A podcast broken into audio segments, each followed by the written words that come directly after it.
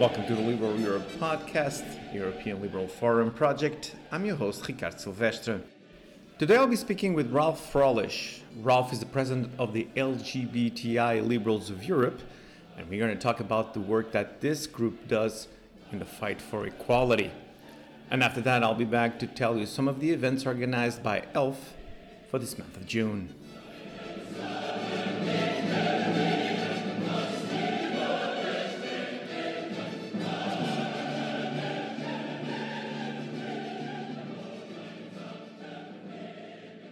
I'm here with Ralf Fröhlich. Ralf, thank you so much for coming to the podcast. Thank you for having me. Well, before we go into LGBTI Liberals for Europe, I want you to introduce yourself to our listeners. So tell us a little bit, what was the path that you traveled to get here? Got interested in politics, in activism, in LGBTI issues. Tell us a little bit about yourself. Okay. I think I had a very unusual way into party politics because I started to work in the political lobby work of the Esperanto movement, which is a language movement. So I worked when I was in my 20s for the Esperanto movement with linguistic rights and with minority rights. And from that I progressed. I was the president of the European Youth Forum, for example, and started to work with the Council of Europe, with the European Union, with the United Nations actually as a consultant. So that was a very early experience in my life when it wasn't party political, but political. And then at some point I discovered liberalism from a very ideological point of view. I lived in Sweden and I was explained the view of how human beings are of different ideologies. And to me, at surprisingly quickly, or at the instance, it became very clear that liberalism is the only ideology that has a realistic view of how human beings are, because liberalism claims that human beings are both egoistic and bad sometimes, but they're also altruistic and good sometimes. So you need to find systems that can cater for both. Socialism thinks about the altruistic part of human character, and conservatism only of the egoistic and bad parts. So both of them are not realistic, and that's how I became a liberal in Sweden. At that time, I became a member of the Liberal Party, but now I'm living in Germany, and I'm a member of the German Free Democrats. Perfect. So let's go a little more now into why you took this position in particular. I'm sure, of course, it's very dear to you, but tell us a little more. Is this like one of the frontiers that you really think that I should dedicate my energies to? This came just like more naturally. It's another battlefront. Tell us a little bit about that. Yeah, I was engaged in the national LGBTI liberal organizations, first in Sweden and later in Germany. And at some point we discovered when we tried to do international coordination, that there was no international coordination or no functioning international coordination for the LGBTI, for the liberal field within the LGBTI work. And that meant there is no coherent European thinking on this. There's no coordinated activities on this. So that was the main motivation to say we for several years actually, we brought people together to think about how a European organization could look like and how we want to work on this. And finally, 1.5 years ago in Stockholm, in the Swedish Parliament, we founded this organization under the honorable presence of the president of ALDE, Hans van Balen, who was very supportive. So we felt also that we are filling a gap. There is a felt need for a platform like ours, to make sure that LGBTI policies don't remain in a very closed national setting, but they also have a European dimension. Very interesting. Then LGBTI Liberals for Europe, you guys are growing or expanding. Actually, you became members of the European Liberal Forum, not actually yet as a full member, but you will, I'm quite sure. So tell us a little bit about the work you do there. The organization was founded mainly as an umbrella organization of national networks. So our member organizations are LGBTI organizations that are linked to liberal parties or liberal movements in their countries. We also have a category of individual members, but it's only basically in our sense for countries where we don't have a member organization. So we are, in essence, we are an umbrella organization of national organizations to do the European policy development and the European coordination of activities. What kind of events, actions? Well, some of them, I guess, they're like very empirical. Marches will be one of them that it's more visible. But I'm sure that you do a lot of lobbying too. Can you tell us a little bit about that? Yeah, the organization only has existed a little more than a year, but we actually were very successful to have access to decision makers already, and that's because liberal decision makers are very open to our questions, our agenda. So we met liberal commissioners. We met with a lot of MEPs and also with the representatives of the ALDE party. But as you said also, there is an important part of what we are doing is the outreach into the community also. There's one thing is to lobby within the liberal family, but there's of course also the other way around to say, how can we make sure that liberal ideas are seen and respected in the LGBTI communities? Because in many countries we see that liberal politicians, liberal parties have been on the forefront of the LGBTI fight, but they don't get the credit for it because often in many countries it's green or socialist movements that are running away with the credits and we did the hard work. So it's also a task to make sure we are visible. So for that, in this year, we participated, for example, in especially vulnerable Pride events. So events where in countries where maybe the local movement is not so strong, where the threats are overwhelming. For example, we were with the support of the Friedrich Naumann Foundation in Tbilisi in Georgia, where the threat of violence was tremendous, where people basically were, you know, you had the feeling that activists had to decide whether they want to live with a lifelong threat to their life in the future if they dare to go to the streets. And there's a task to make liberal movements visible in these contexts as well. Because I have that question for you, and that is an extension of a long battle for equality in the streets, in being, you know, open and show that to society. But then there's got to be a connection between that and doing the work of changing the politicians' minds and changing the system. So LGBTI Europe, Liberals for Europe, that is something I'm sure it's for you guys a principal objective. Yeah. We are like a bridge between the LGBTI community and political liberalism, and it goes in both directions. But for example, also, we had the European elections, and we were just a new founded organization, but we managed to have a European-wide campaign activity where we used the Eurovision Song Contest, which has a traditional LGBTI fan group. So we had public viewings in the Eurovision Song Contest that we used to present liberal politicians just before the European elections. We did that in several capitals in Europe. So you know, it's also, I say, political groundwork, campaigning, getting votes, making sure, again, that the community sees us as an ally and somebody to vote for also. Wonderful. All right, now two more detailed questions, but I think for the benefit of our audience. There is, however, when you do that kind of work, the idea that you could be working too much just for just one particular cause, one particular point, and that is, you know, the identity politics discussion going on. How do you fight that perception?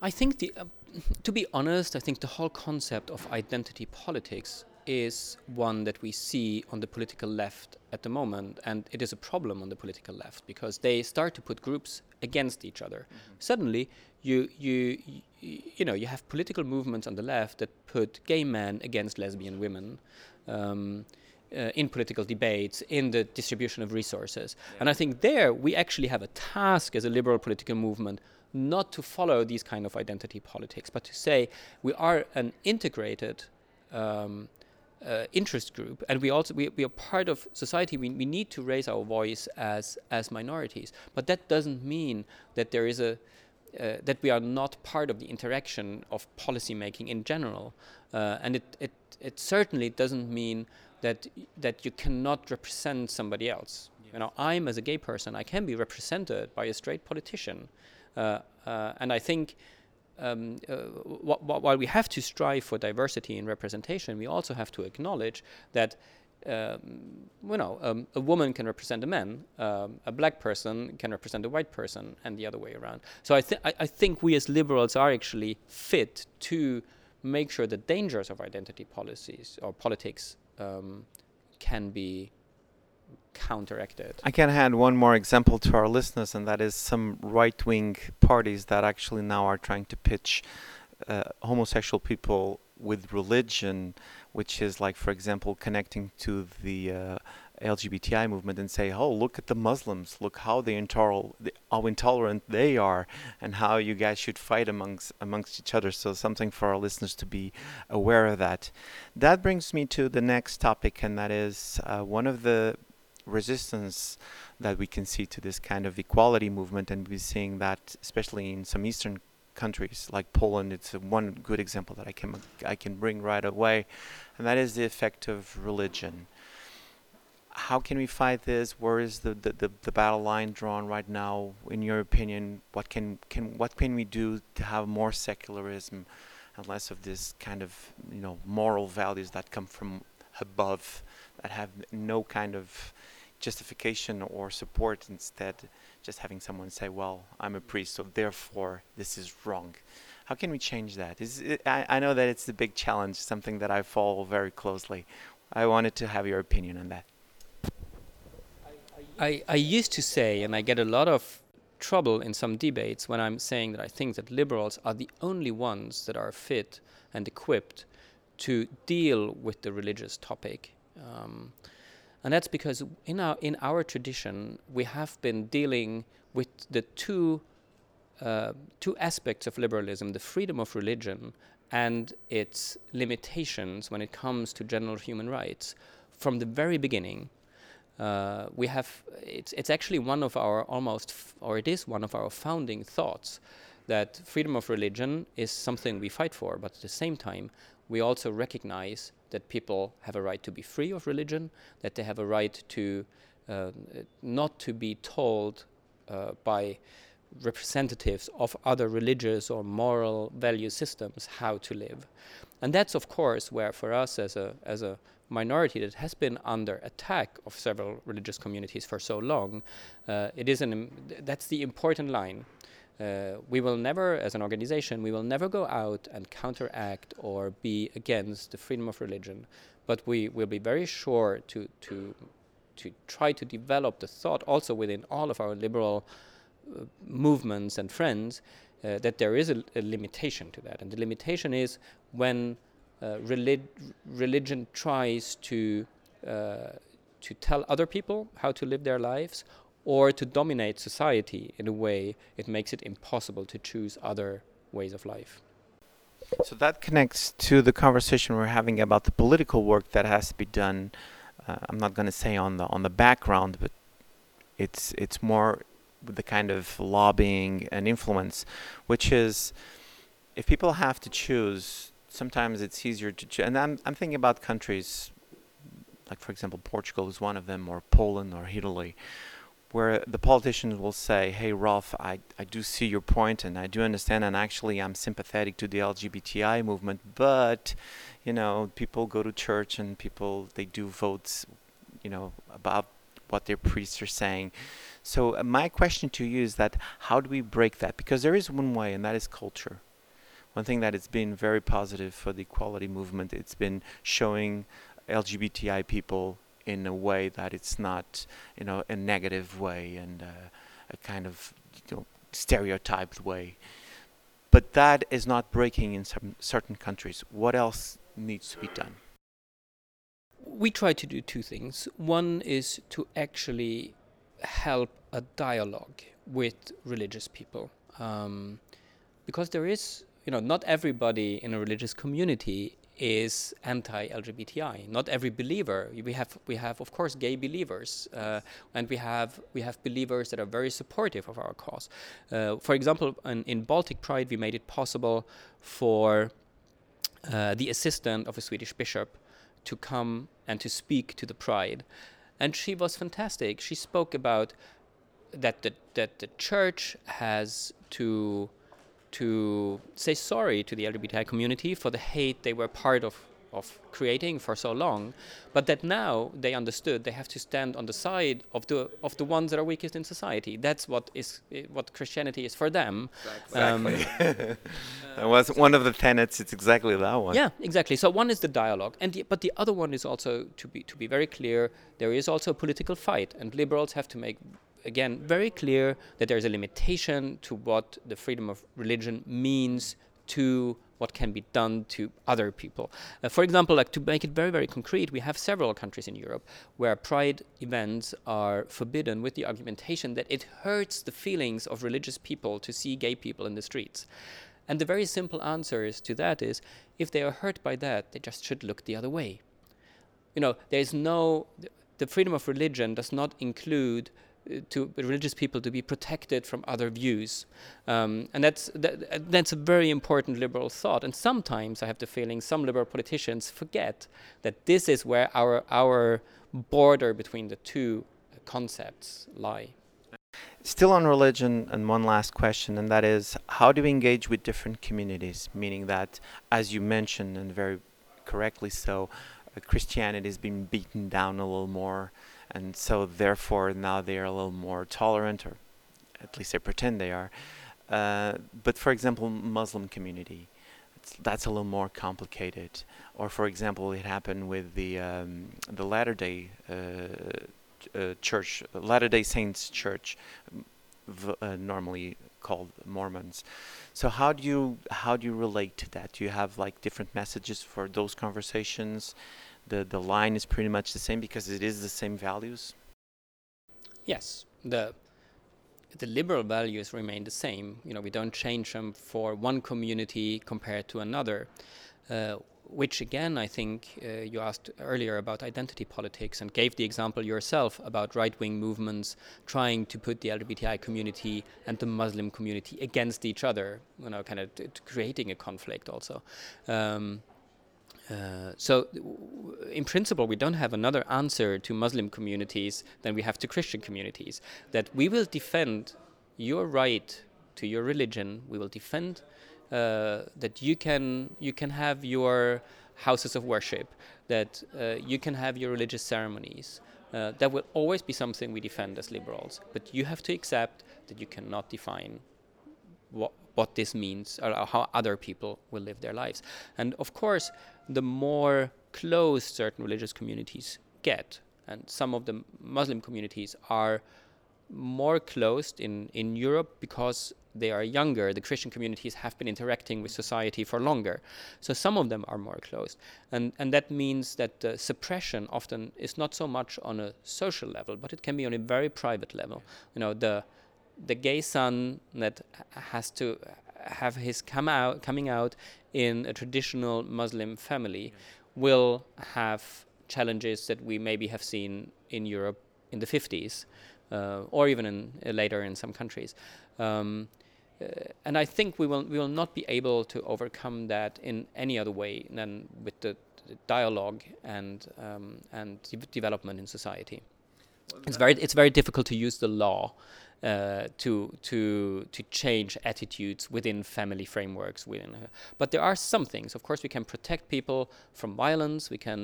That's where the law has an important task, to protect people from violence, to protect them from forced marriages, for example.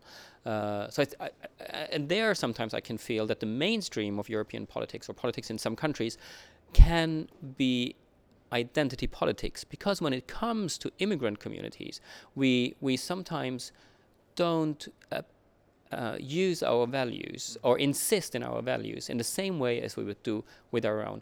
In Sweden, for example, I had a discussion with a parliamentarian who grew up in a migrant part of a big city in Sweden, and he said in his school, like, immigrant girls would disappear. You know, suddenly they wouldn't come to school any longer, and everybody knew what happened. They were forcibly married to somebody in their home country because they became too open-minded, because they became too Swedish, according to their family. If an ethnically Swedish girl would disappear from school, the whole country would be in panic. There would be an outrage.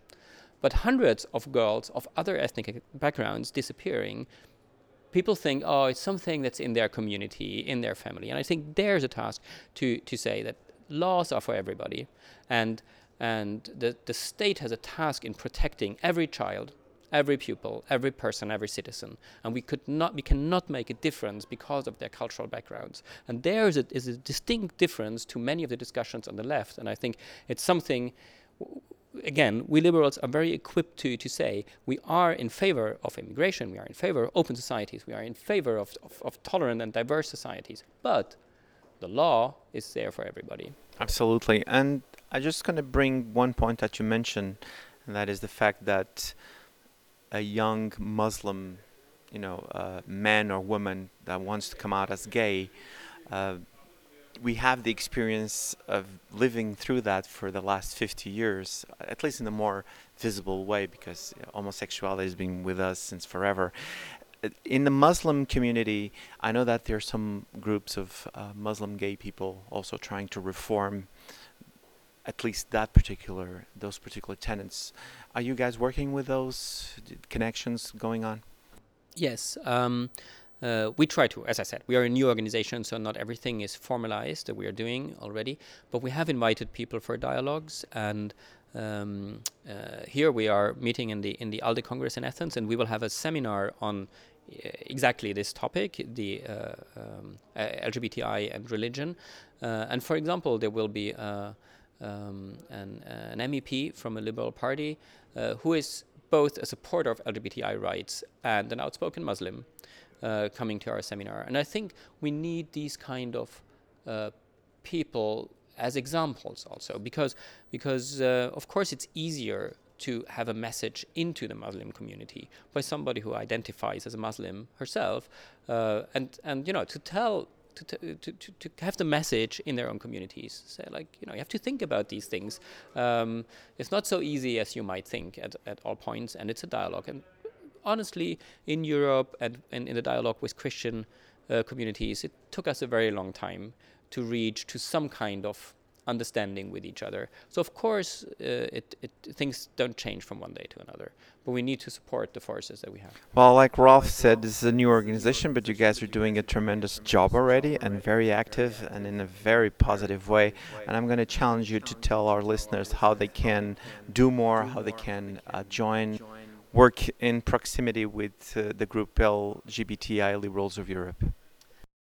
Yes, as I said, we are an umbrella organization of national networks. So the first step, if you want to engage with our concrete work as an organization, is to check whether there is a national group in your country and become a member of that. Or if it's not a member with us yet, to become a member in that group and make sure they become a member in our umbrella organization also.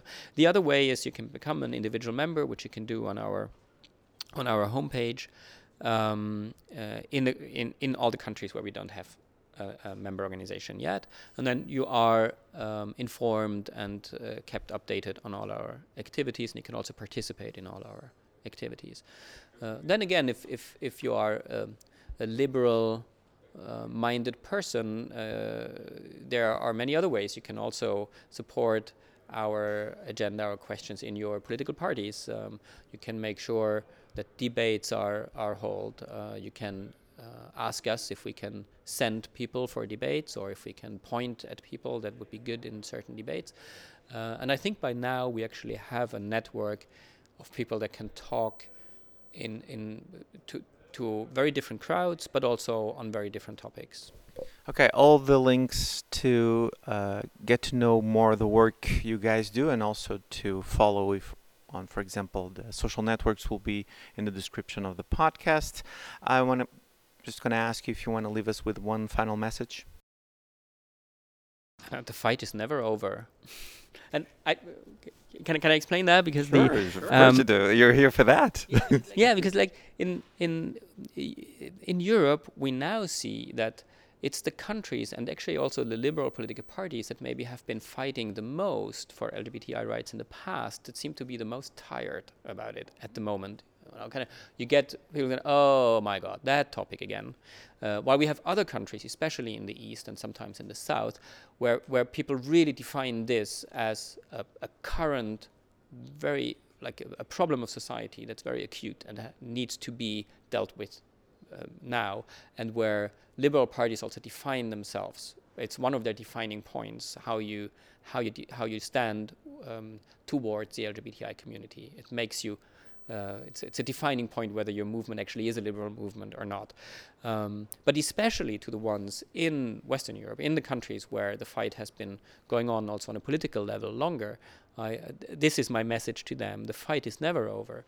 The topics are coming, and also other places need your solidarity in this. And for people listening to Ralf and to myself in this conversation and exactly are experiencing what you just mentioned, that is the necessity of fighting all the time, let me assure you that there could be wins and there could be a light in the end of the tunnel. I come from a country where we fortunately, like in the span of 10 years, 15 years, we went from almost no equality to a lot of gains already. So if it can happen there, it can happen anywhere, like Frank Sinatra would say.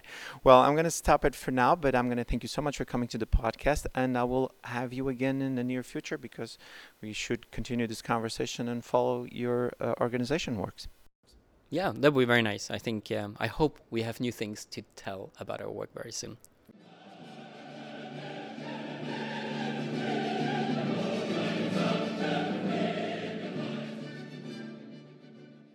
I'm back. Just to remind you that you can find this podcast on Apple Podcasts, Stitcher, and Spotify.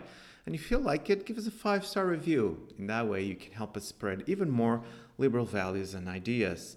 Now for the events organized by ELF for this next week, we're still organizing every Wednesday morning the webinars Liberties in Lockdown, and this Wednesday, the 3rd of June, please join us where we discuss the future of work. And we also have the Youth Academy session in Estonia in Tallinn on the 5th and the 6th of June, where our goal is to provide young people with leadership, managerial, and public speaking skills, in addition to knowledge from a variety of sectors, whether they be economical, taxonomical, environmental, educational, or related to social affairs.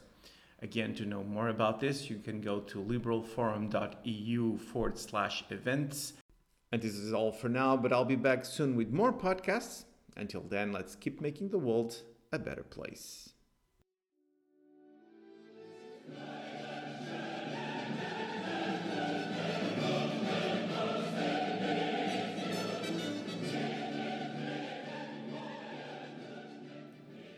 The Liberal Europe podcast. It's organized by the European Liberal Forum with the support of Movimento Liberal Social in Portugal.